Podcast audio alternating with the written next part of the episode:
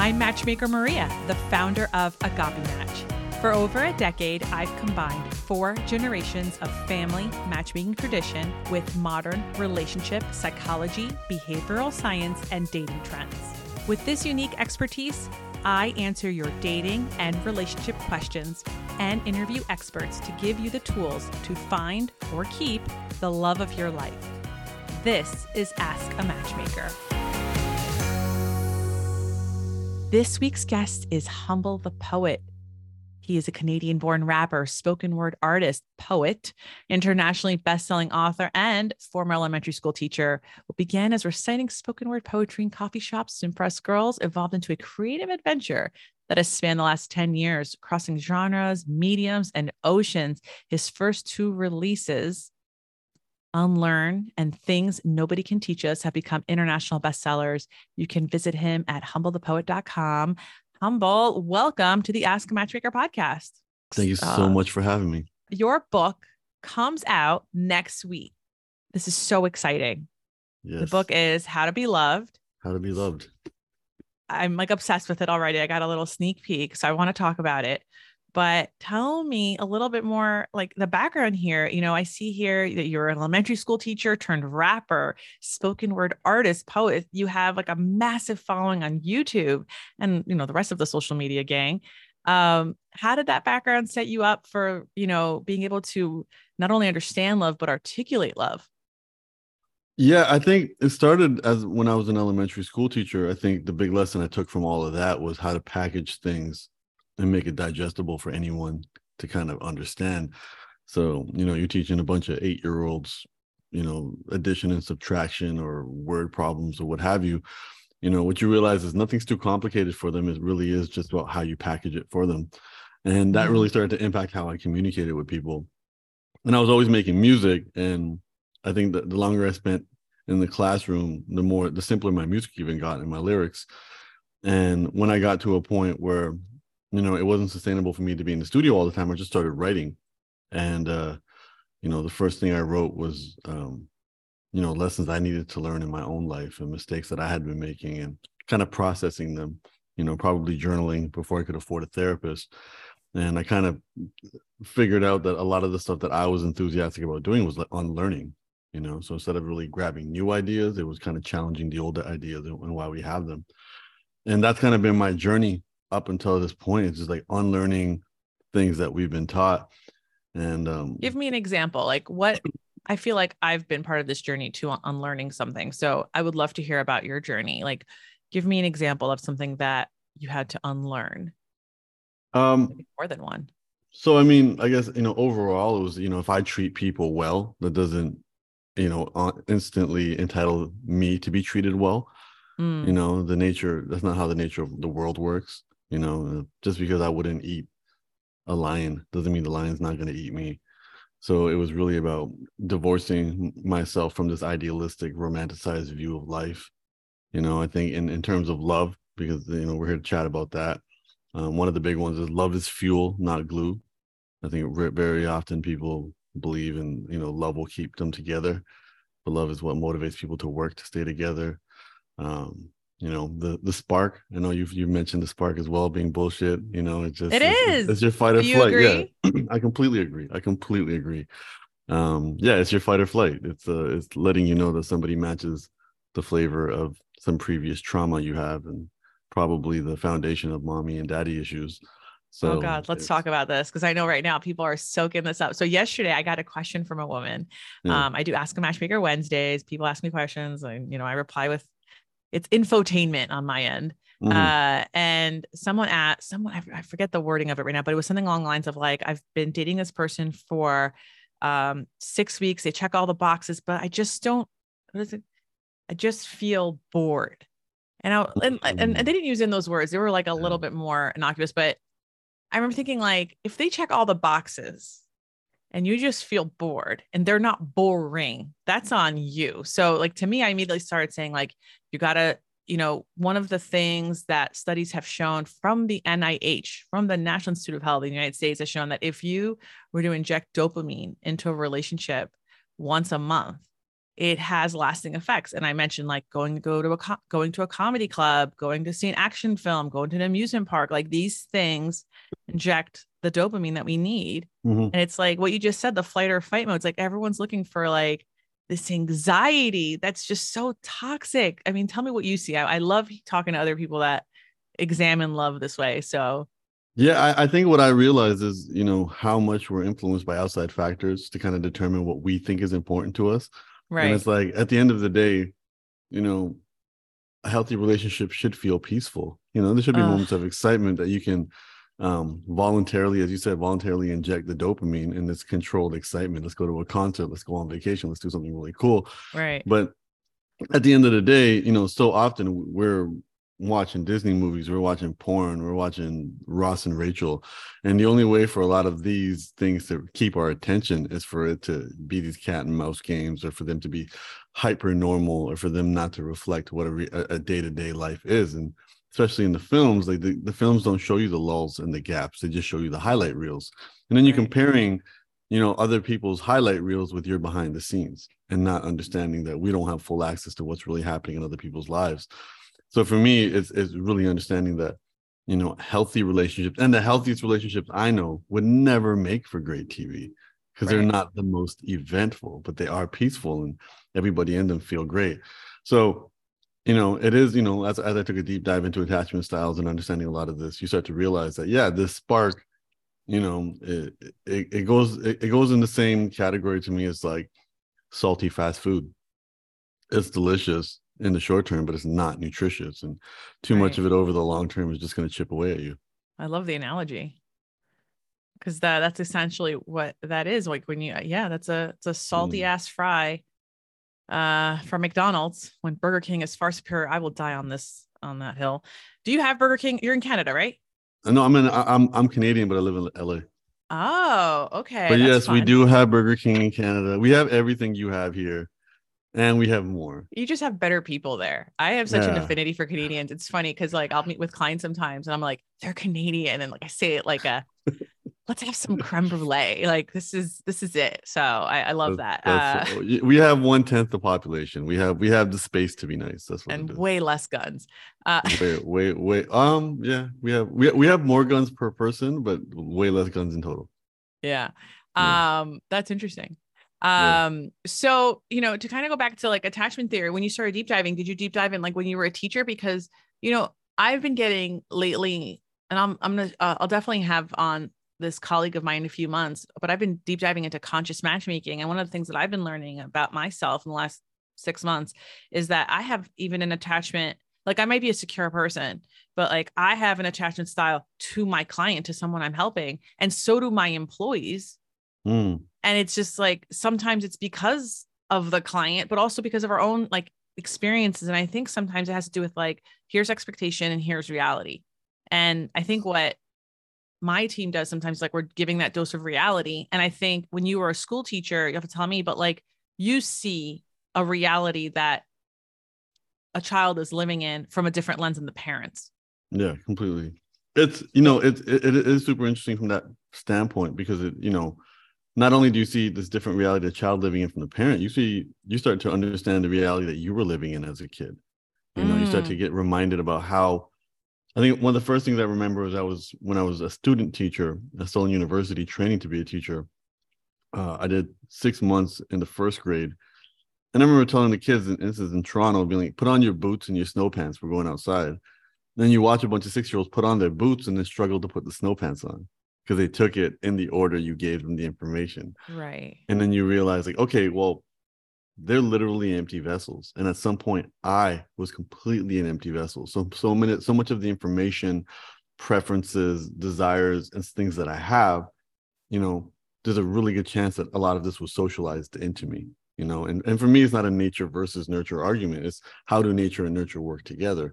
But I think it was a, it was a massive reminder that at some point there was nothing going on in here and everything was uh, explored and exposed and and soaked up through my experiences through the adults that raised me and realizing that all the adults that raise us are you know they're flawed human beings as they as they will be and we can't hold that against them when did you learn that like your parents are flawed Oh man, I mean, I might have learned that like probably in high school. I mean, my parents were immigrants, so they were they were asking. You know, we were we we felt like their parents very quickly. Just yeah, for, same. You know, the language difference and technology. My dad still doesn't speak English. Yeah. My Like, mom, yeah. Crazy to me. Like I'm like, how do you not speak English? You had it. He had a business for 30 years.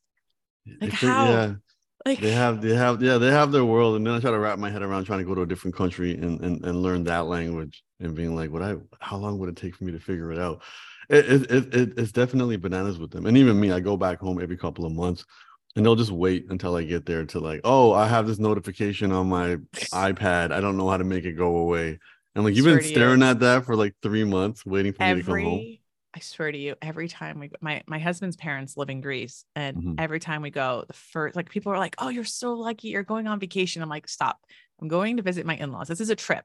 And Mhm. the first five days is playing not only tech support, but like errands. Like we are going out to like, "Oh, this light has been flickering. I need you to fix it." Like I get that. I totally get what you're saying.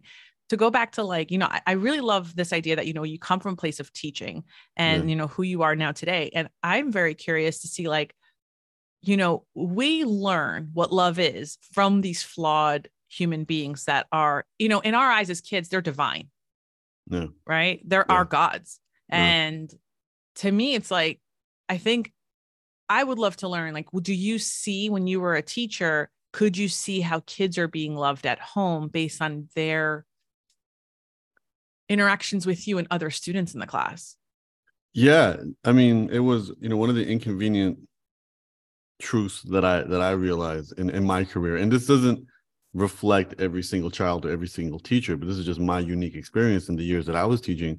I never once had a student who was struggling academically who had a good family life. You know, okay hold up say that one more time you never I never had a, a student who was struggling, like a struggling student. yeah yeah yeah So they were struggling academically, they were struggling behavior wise. And then when you saw their family life, they had a good family life. right So it was, I, I never had a kid who was just, you know, they had a cognitive issue, they had whatever. It was, oh, I could always see the relationship between what was going on at home and what was happening in the classroom. Yeah, yeah. Lack And of it was like- consistency and A lack of consistency and all of that, you know. And and and I and I taught in a in a part of Toronto that was a needy a needy neighborhood.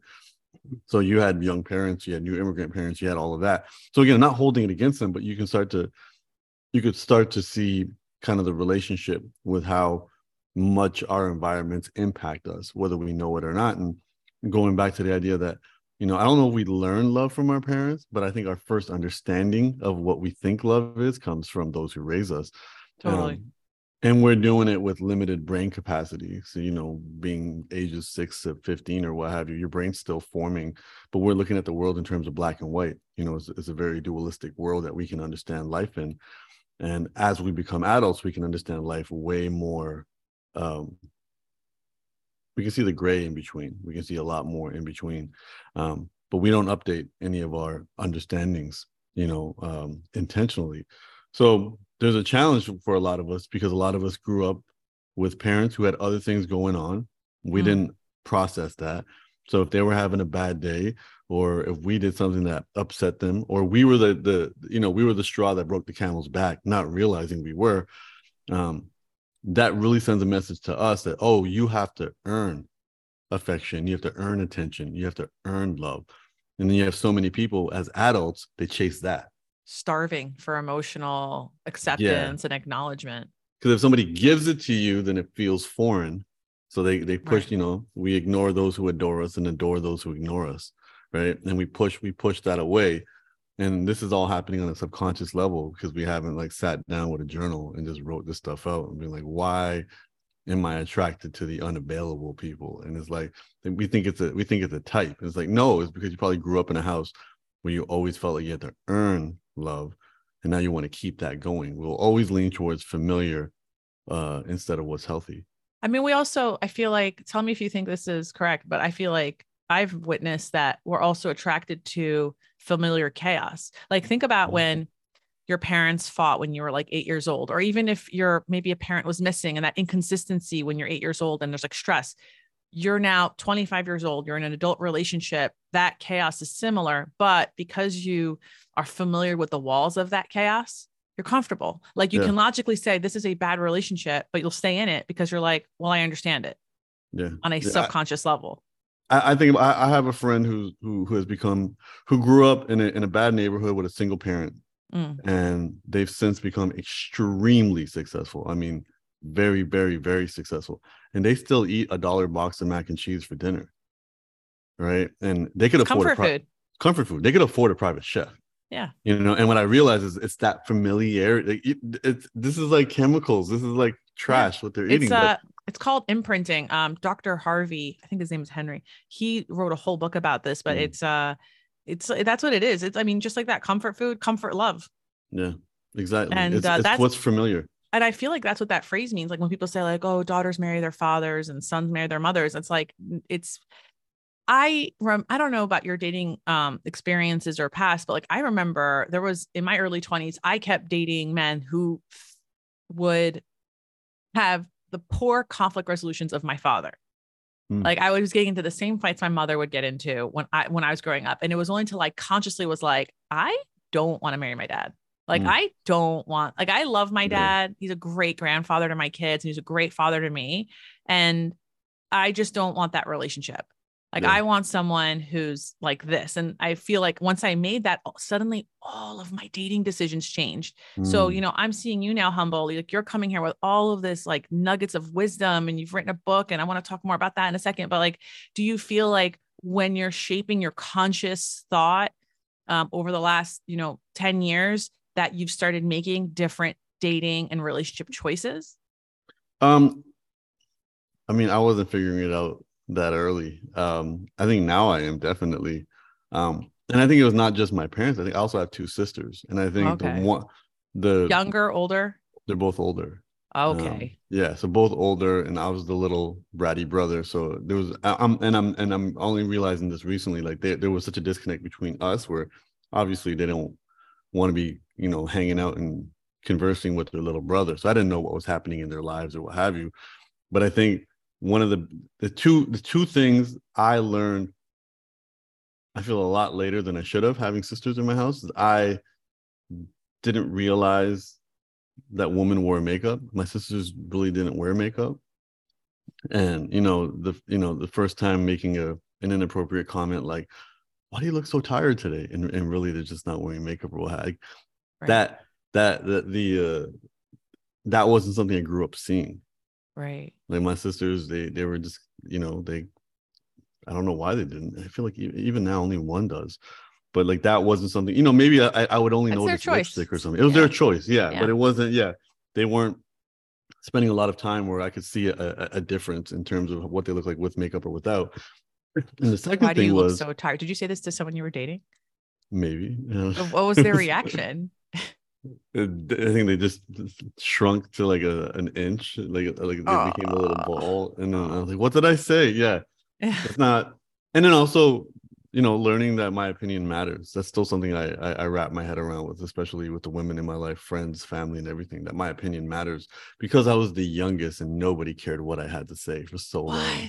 Yeah, Like, so that I was an never- interesting thing. Yeah, This is crazy. I have never even thought of that before. and the and the other one is bec- there was such a and, and and this is again there was such a disconnect with me and my sisters not because we How much older are they? one's only a year older one's only five but i think it was more The gender was the, dynamic. the gender dynamic.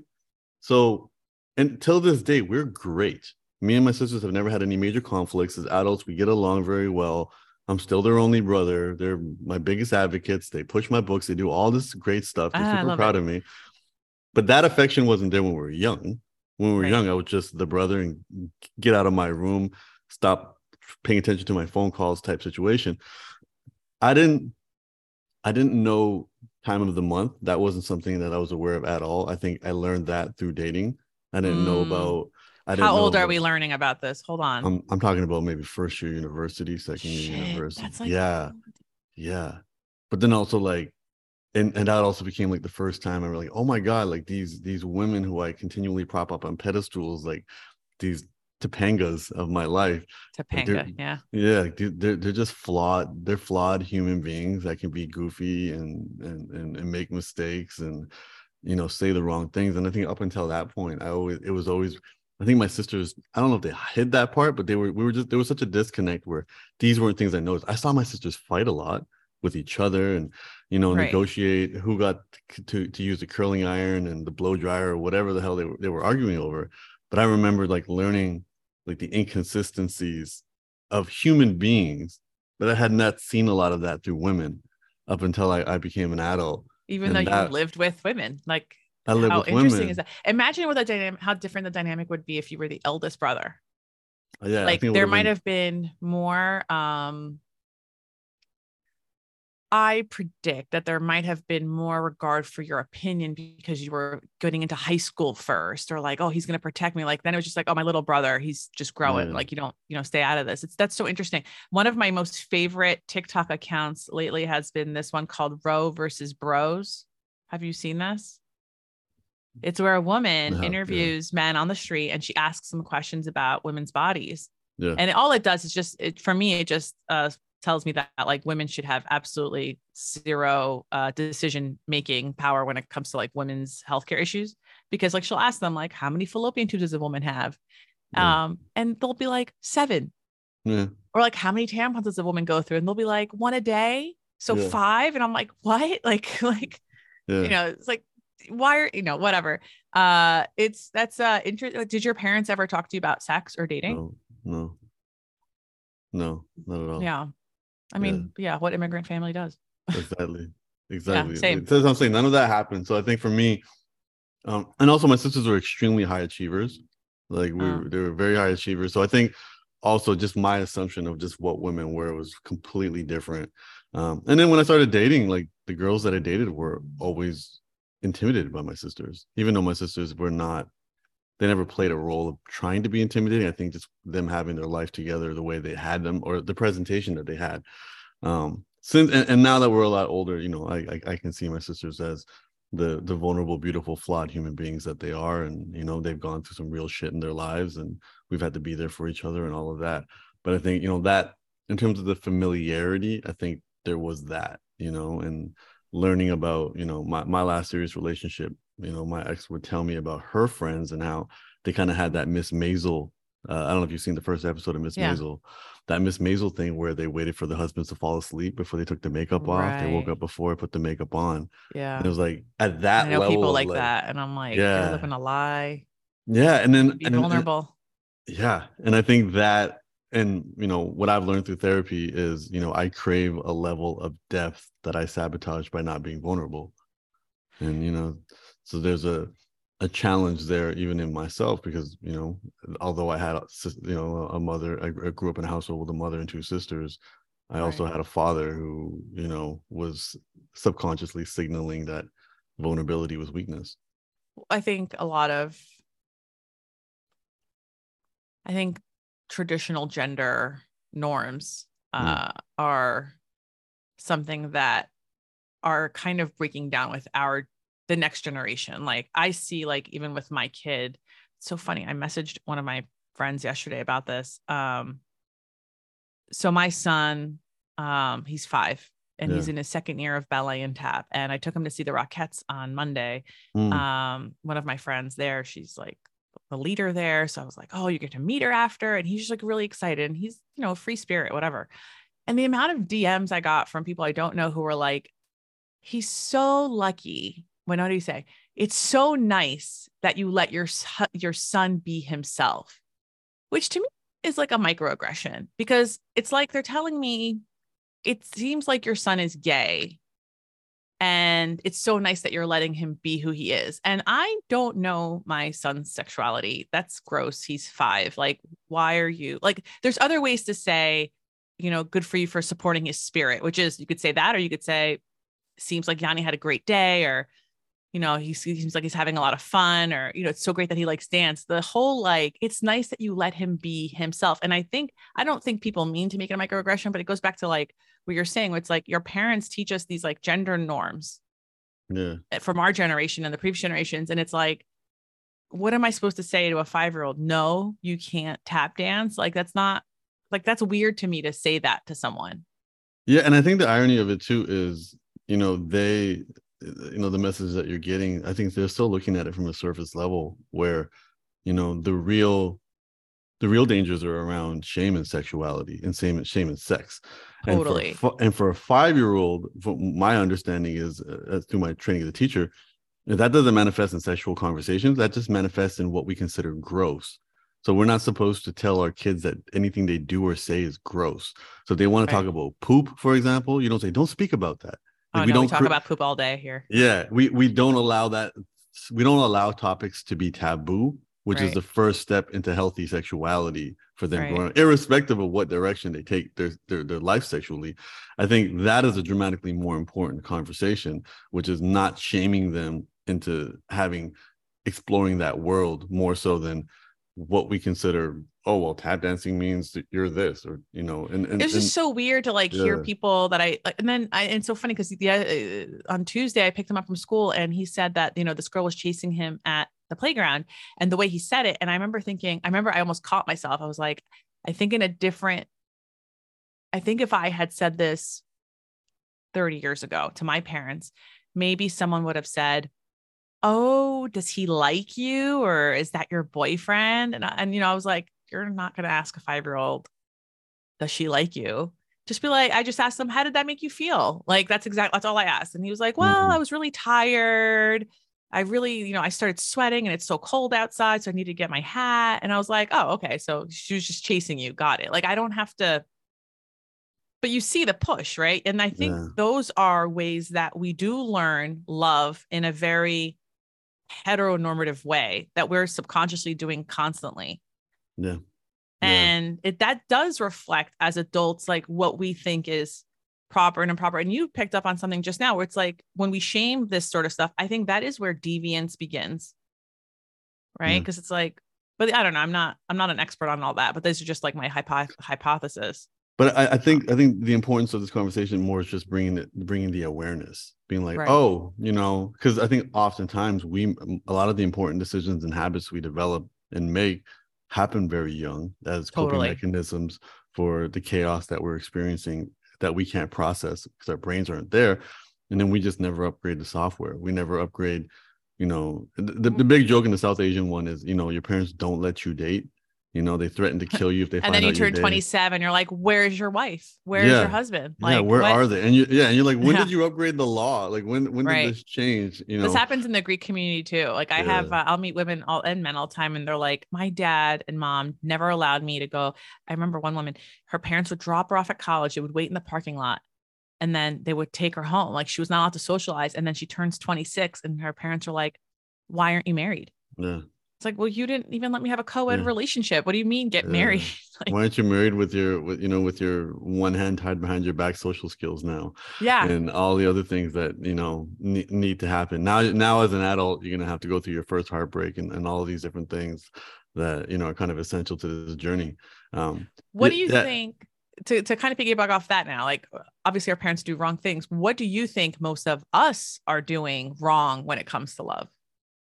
Um, I think where we are now in, in, in 2023 is I think a lot of us prioritize being likable.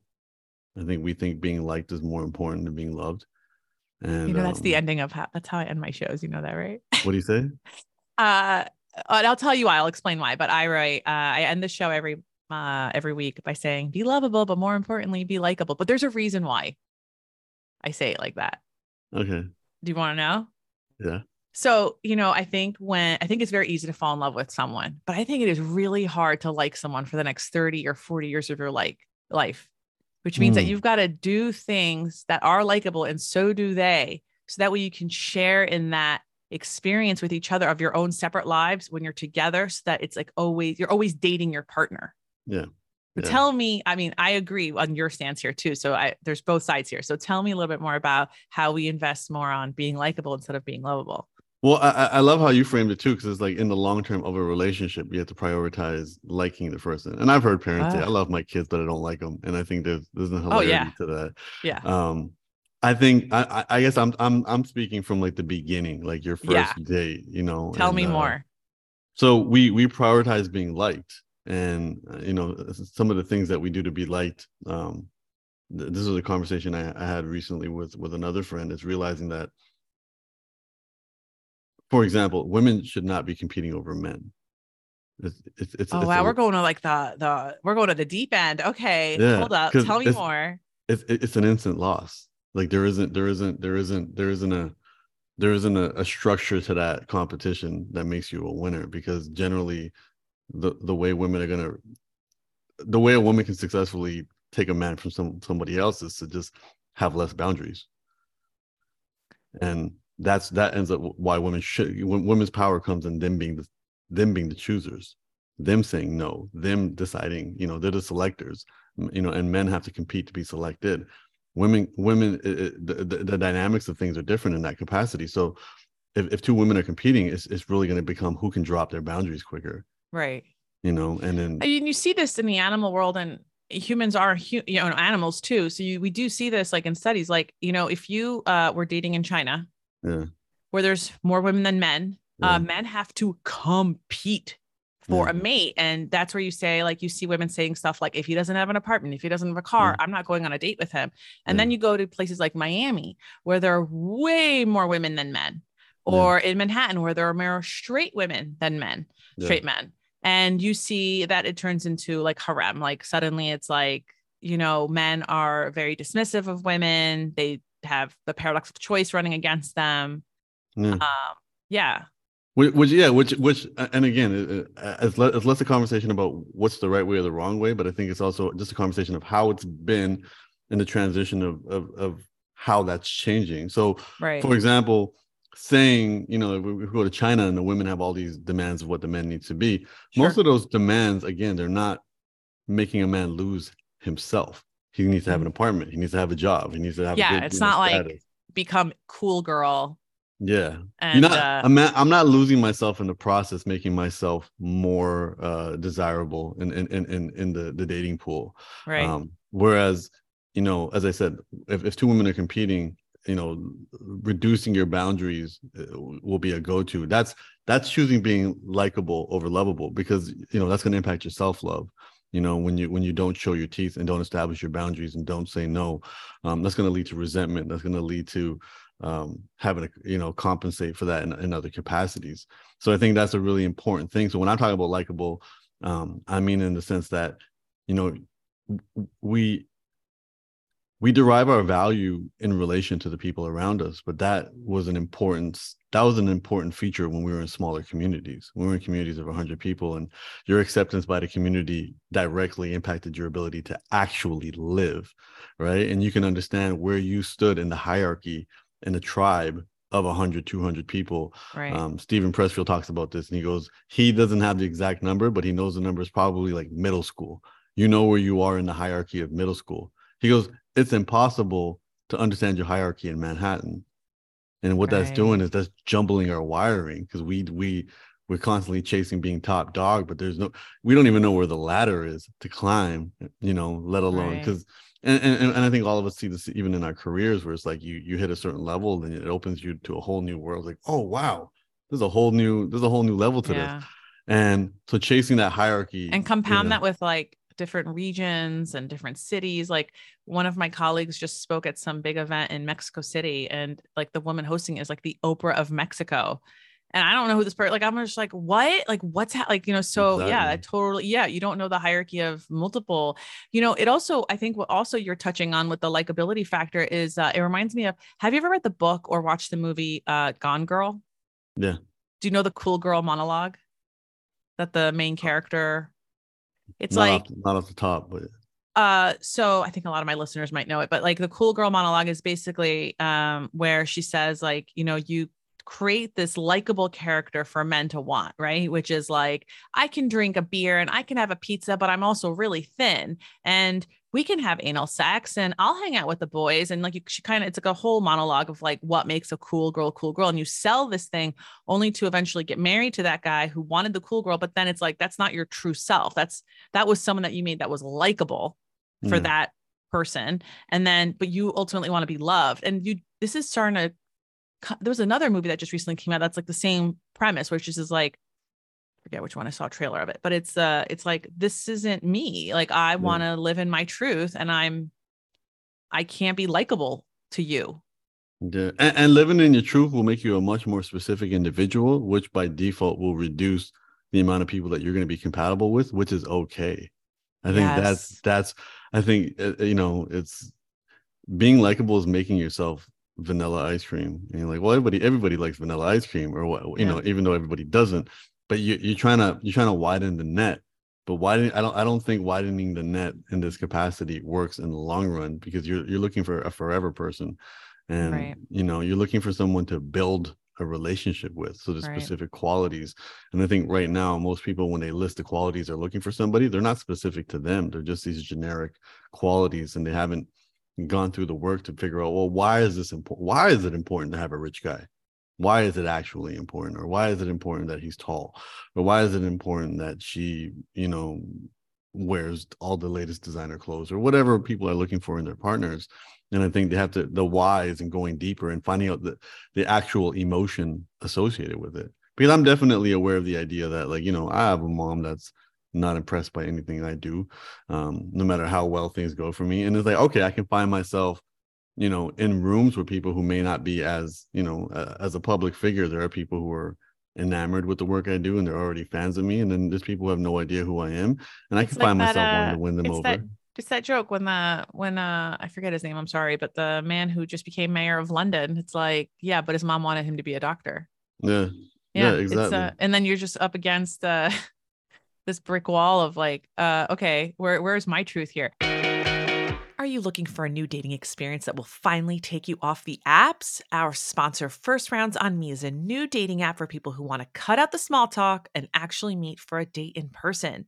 Here's how it works you swipe through people's profiles, and if you see someone you're interested in, you send them a date invite directly. You choose a drink, a location, a time, and then you hit send the person will receive the date invite in their inbox, and they can accept the date, reject it, or suggest a new drink, a new location, or a new time. If they accept, your date is scheduled. Now, here's the twist you can only chat on the app six hours before your date is scheduled to start.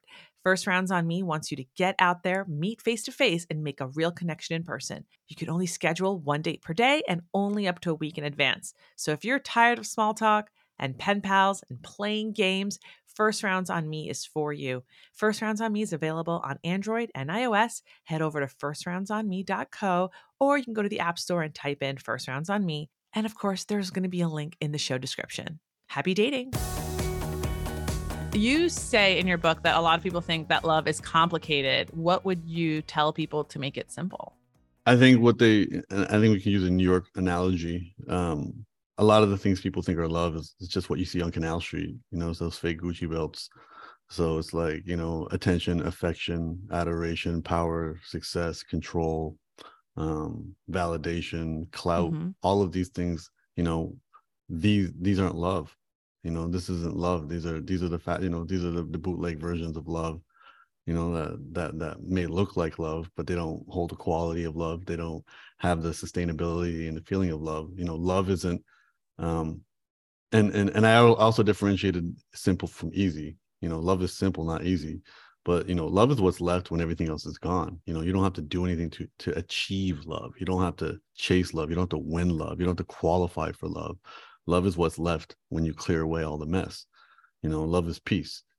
And that is something that needs to be understood and then we need to understand that you know we live in a consumeristic society which is going to forever teach us to get more and more and more and more buy shit be happy so we start to view love as a, as a commodity when really love is the default, and we're and we're doing a whole bunch of mess on to throw on top of that. And you know, self care isn't self love. You know, a bubble bath isn't self love. Self love is accepting yourself as you are. Self love is looking in the mirror and looking at your body from a non critical lens. You know love is is going easy on yourself. Love is figuring out how your parents messed you up not blaming them and then becoming that nurturing parent you need. Love is be, being that best friend that you need. Love is saying no. Love is showing your teeth. Love is standing up for yourself. You know um, love is accepting your imperfections. Love is understanding that there's no there is no enoughness. There is no worthiness. You don't humans can't be measured in terms of worthiness or enoughness. There isn't enough of a human.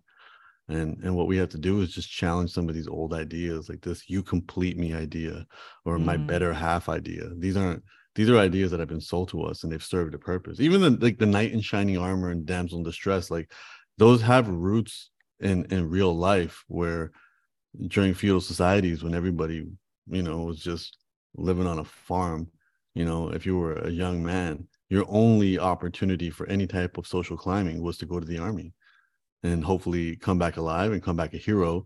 And now your options for marriage have increased. And right. then, you know, and the lessons being taught to the women was, you know, so men is like, you know, make yourself more appealing to be chosen. And then for the women, um, you know, make yourself more appealing to be chased. And now, you know, what's the knight in shining armor? Is it a Lamborghini? Is it a is it a watch? Is it shiny dress shoes? You know, and this this has been an interesting like I was I was a broke artist for years and things have only been going well for me for the last five years. And even in that capacity, coming to Los Angeles and trying to figure out, well, where do I fit in here? You know, within the first month, I got hit with the so what do you do? How much do you make?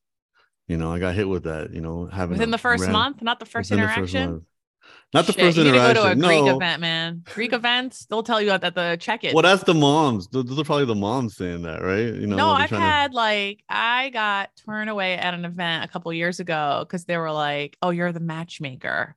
We don't want you here." And it was a, it was a, it was about. Um, I have employees that I have two employees now that live in Greece, and I was trying to learn a little bit more about tax law and stuff.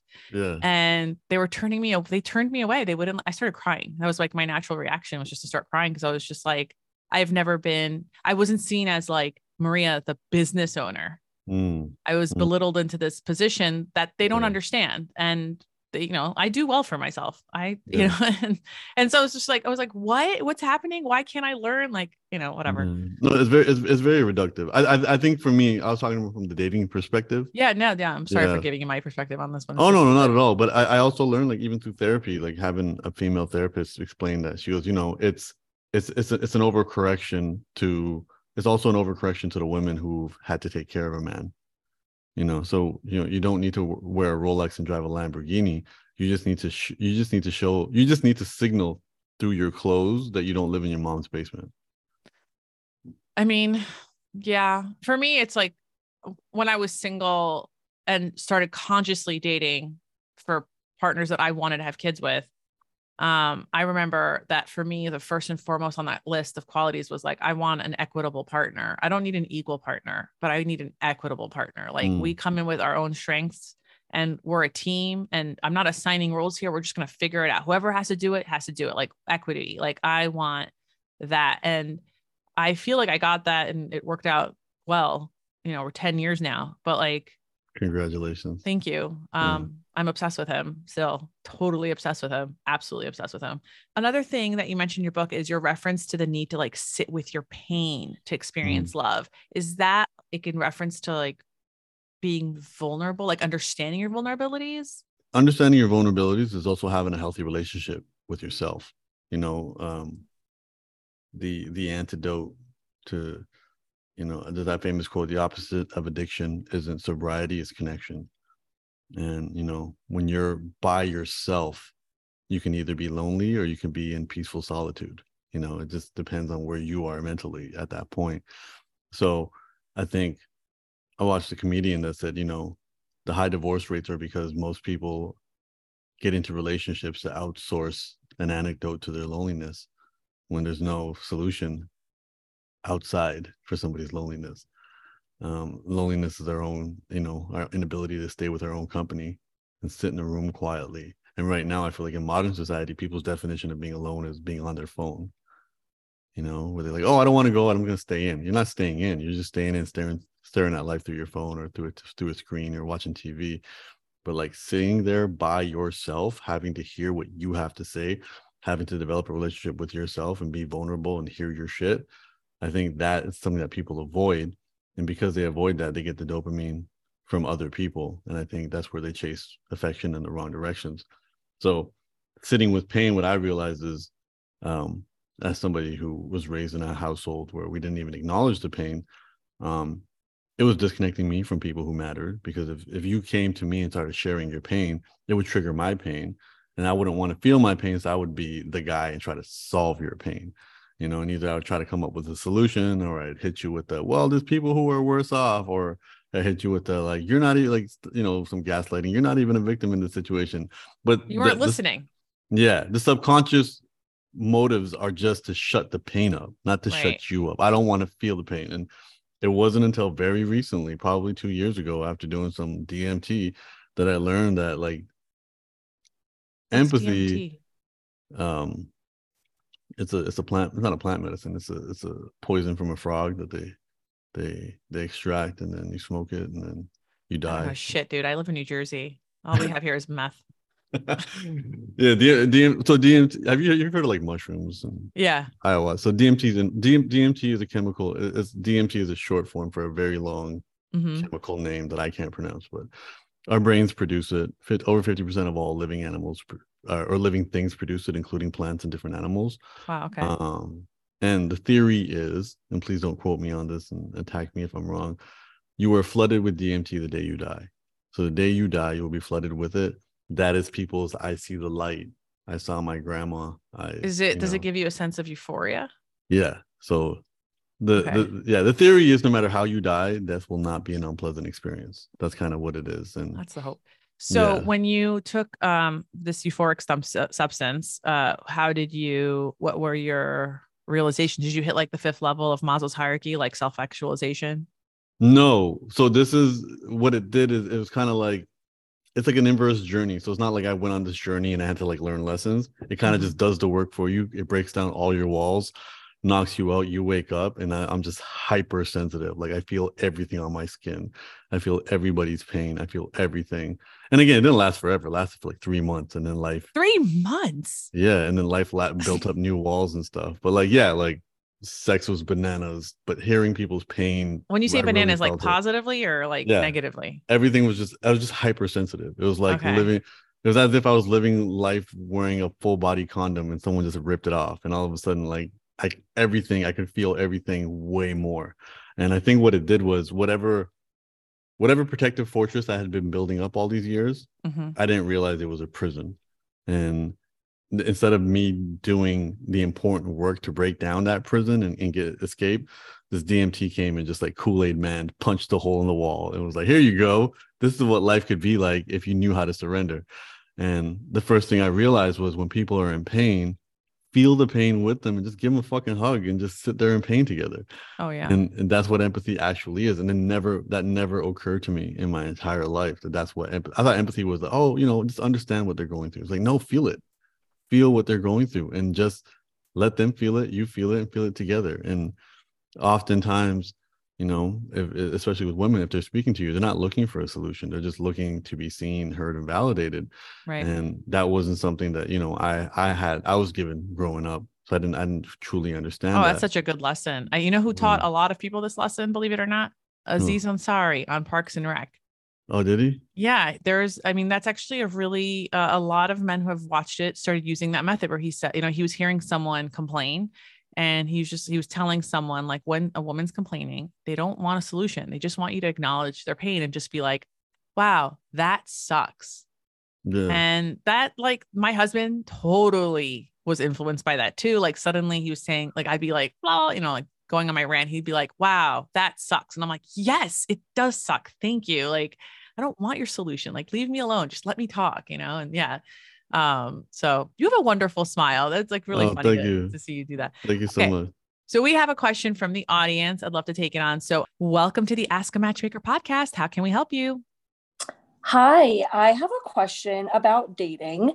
So I am 30 years old, and I find that every time I get myself into a new relationship and it becomes time to start getting vulnerable, they end up shutting off and not wanting to date anymore. Um, I know I come with baggage. I think everybody does, but mine might be a bit more extreme.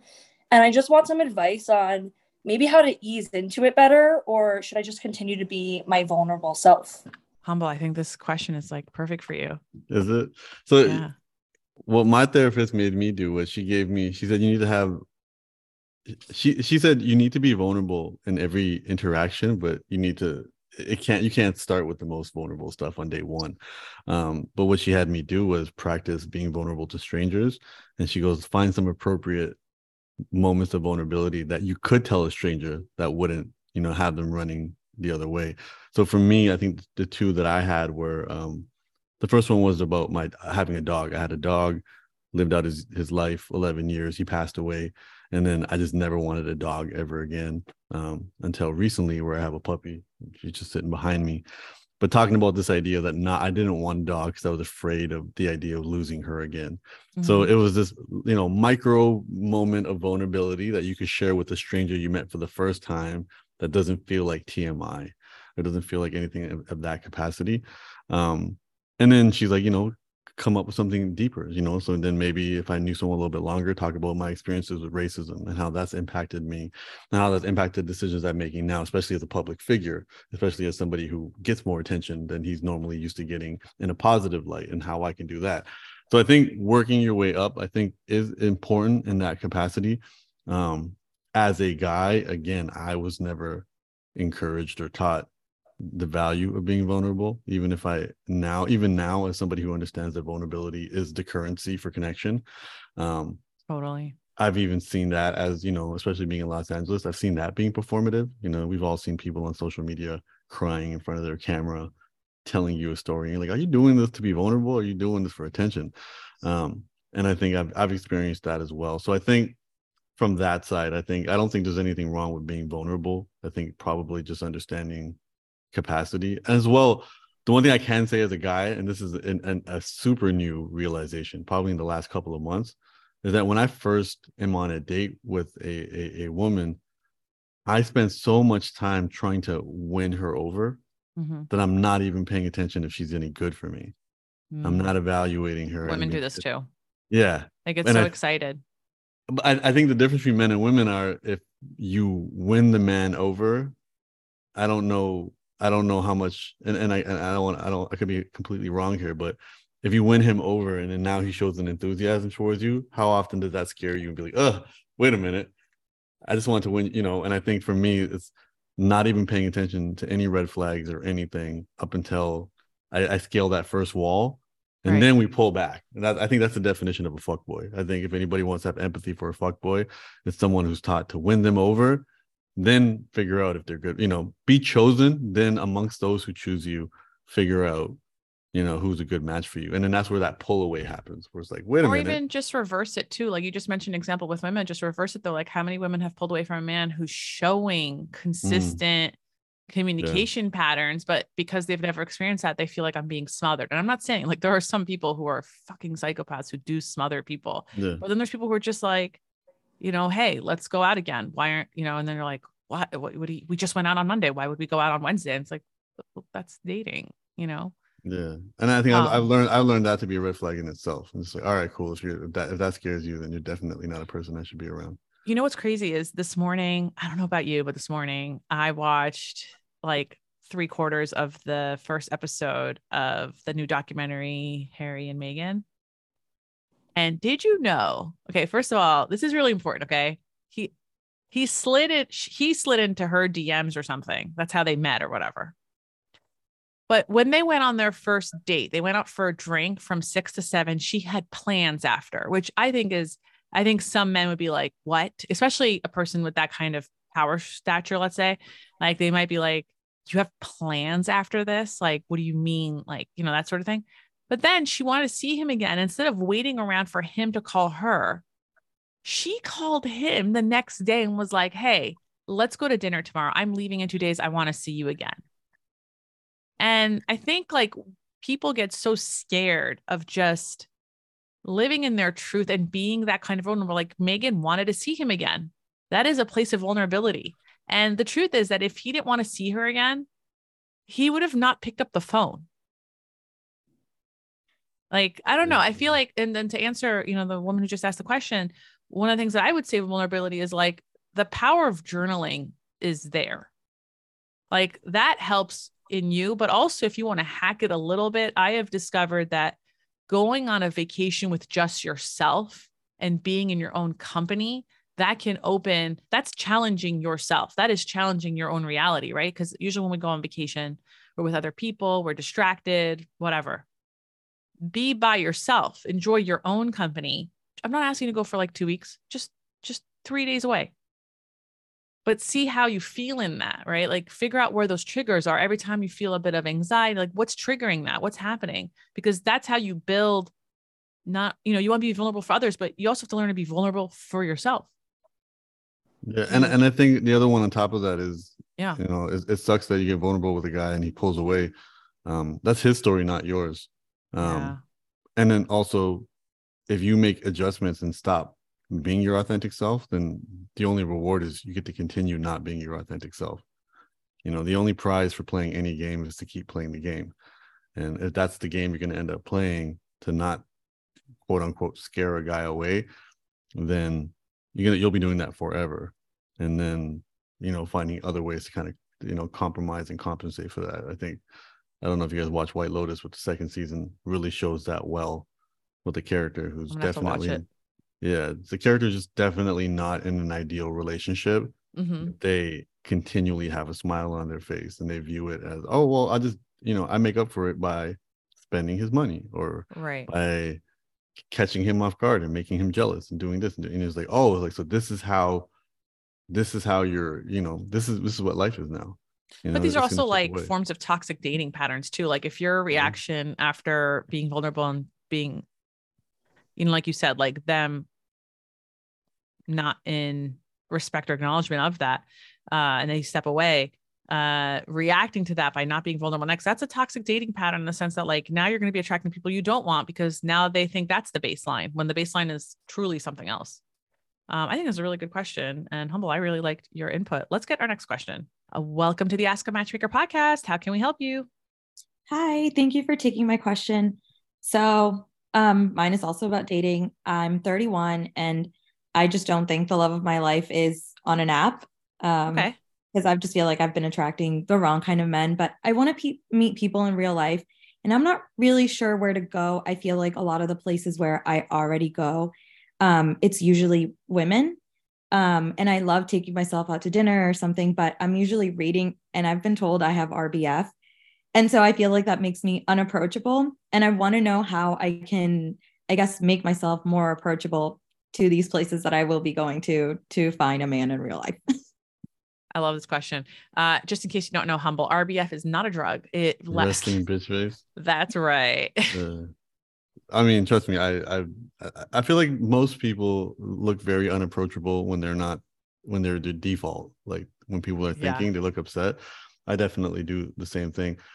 Um, I have a friend, uh, Matthew Hussey, who's a, a popular dating mm-hmm. advice guy, and he talks a lot about this concept of like, you know, back in the days, the women used to drop the handkerchief to show the guy that they're they want him to pick it up, and that was their interaction. And there's no modern version of that.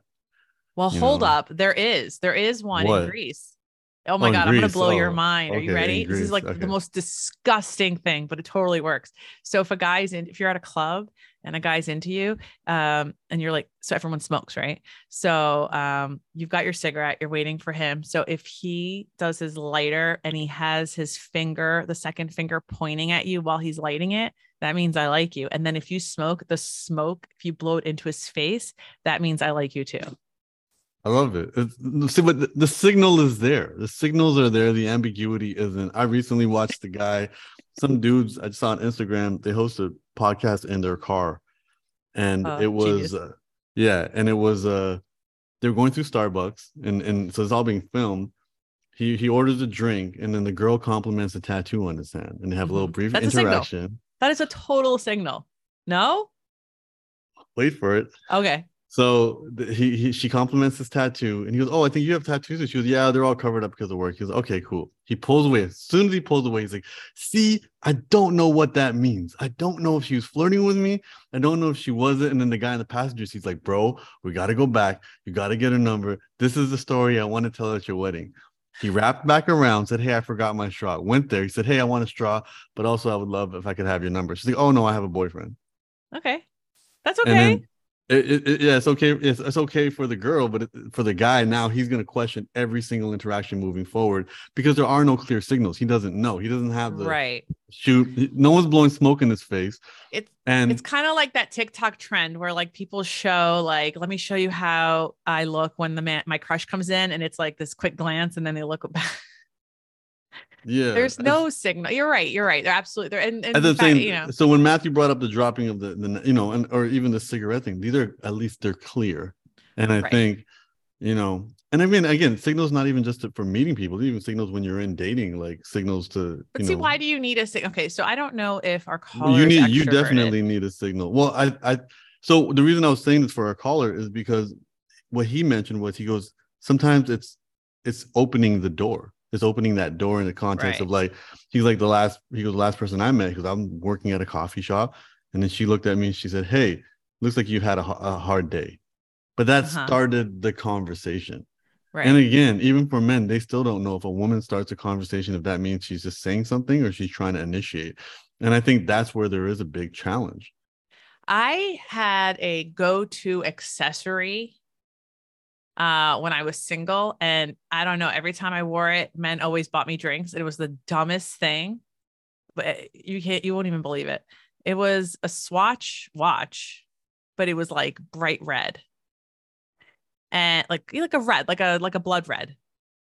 And every time I wore it I mean, it was the dumbest watch. It was like it's just a watch but I noticed that every time I wore it, a guy would buy me a drink. So I was like, okay, if I want a free drink, I'll wear it. And we're talking. now. I want you to know something. I'm 5'11. I'm voluptuous. I have resting bitch face too, like all that stuff. But it was like, it was kind of like peacocking from a woman's perspective. Like it was the easiest accessory to comment on without coming off as a creep. So it just started the conversation. So every time I wore it, a guy would be like, "Oh my god, I love your watch," which it's the it's no, they don't. It's a swatch. Who gives a shit, right? But it was just a way to open the door for me to be like, "Oh my god, yeah, tell me more about you. Where are you from?" Like you just immediately have that conversation and figure it out. Yeah, and I that, that I think that's fantastic. And I mean now and it's on the guy to, to make the move. And at least there's something there. But again, Now everyone's seeing on Google looking up not only you know the drugs, but now they're looking up red swatches. So I, I, I guess a the way I look at it is is I, I look at the misconnections based off like I think often men don't know. No, they don't. They don't totally know. right. And don't and know. also like It's like Jimmy The- Fallon and Nicole Kidman. He had no idea. yeah, that's that's that's I think that's extremely common. And I think also um So what would you tell our caller then? So like one one thing I would do is like I don't know how extrovert our caller is, but I would just I feel like I'm in go get yours. Like to me, it'd be like I would just be really obvious in the sense of like I would just start talking. Like if you see a guy that you're interested in, I would just go up and be like, "Hey," that's it. Like I wouldn't even say more. I would just be like, "Hey, what are they gonna say? Well, they're not gonna say hello, you know." um, I know that sounds like really simplistic, but I feel like every time I'm at a social event, I'm looking around the room and everyone that's like on their phone, they're all hoping someone comes up to them just to say hi and just take the pressure off of them so they don't feel like a loser. But maybe that's just my own lived experience and perspective on this. Humble, what do you think? Am I like no, I think I think you're one thousand percent absolutely correct, and I think it, it is challenging just the old ways that women need to be approached. And I think at the end of the day, people don't know. I think that's the big thing. People just don't know. And and don't forget now we've got the new generation coming in. I don't know how old you are. Are you over 35? I'm 40.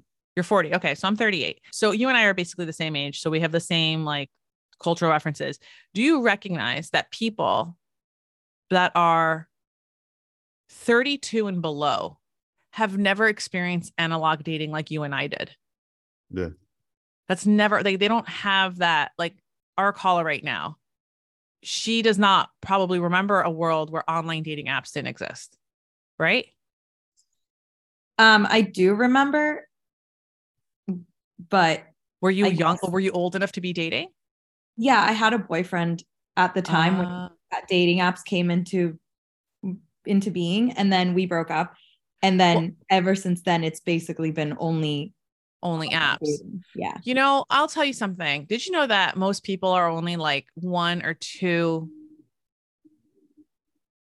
connections away? What is the word? One or two degrees Degrees away from their partner. And so, some of the best advice that I could give you, and maybe Humble agrees, is that you need to. I always tell people like you need to expand your social network. And so, one of the things that I would do, like you mentioned about going to events, and it's a lot of women, I want you to hit up Eventbrite right now. So first off, what I want you to do is look at your calendar for the next three months, and I want you to block out two days for the next three months. I say this to all of my women in the Agape Intensive, um, and they block out two days over the calendar for the next 90 days.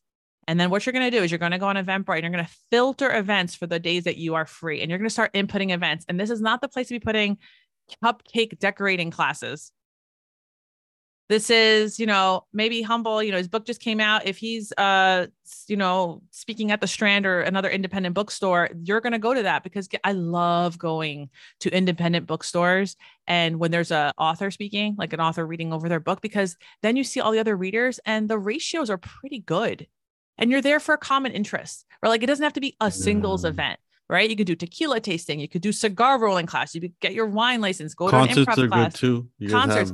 that artist in, in, in, common you can talk right. About. Comedy yeah. clubs, like having someone who shares the same sense of humor as you. Like there's so many things that you have to start inputting heavily and also make new friends because your friends suck. They're not setting you up with anyone that they know. So you got to start. Yeah, and you got to put it out there. Network. You got to. I, I, think putting it out there.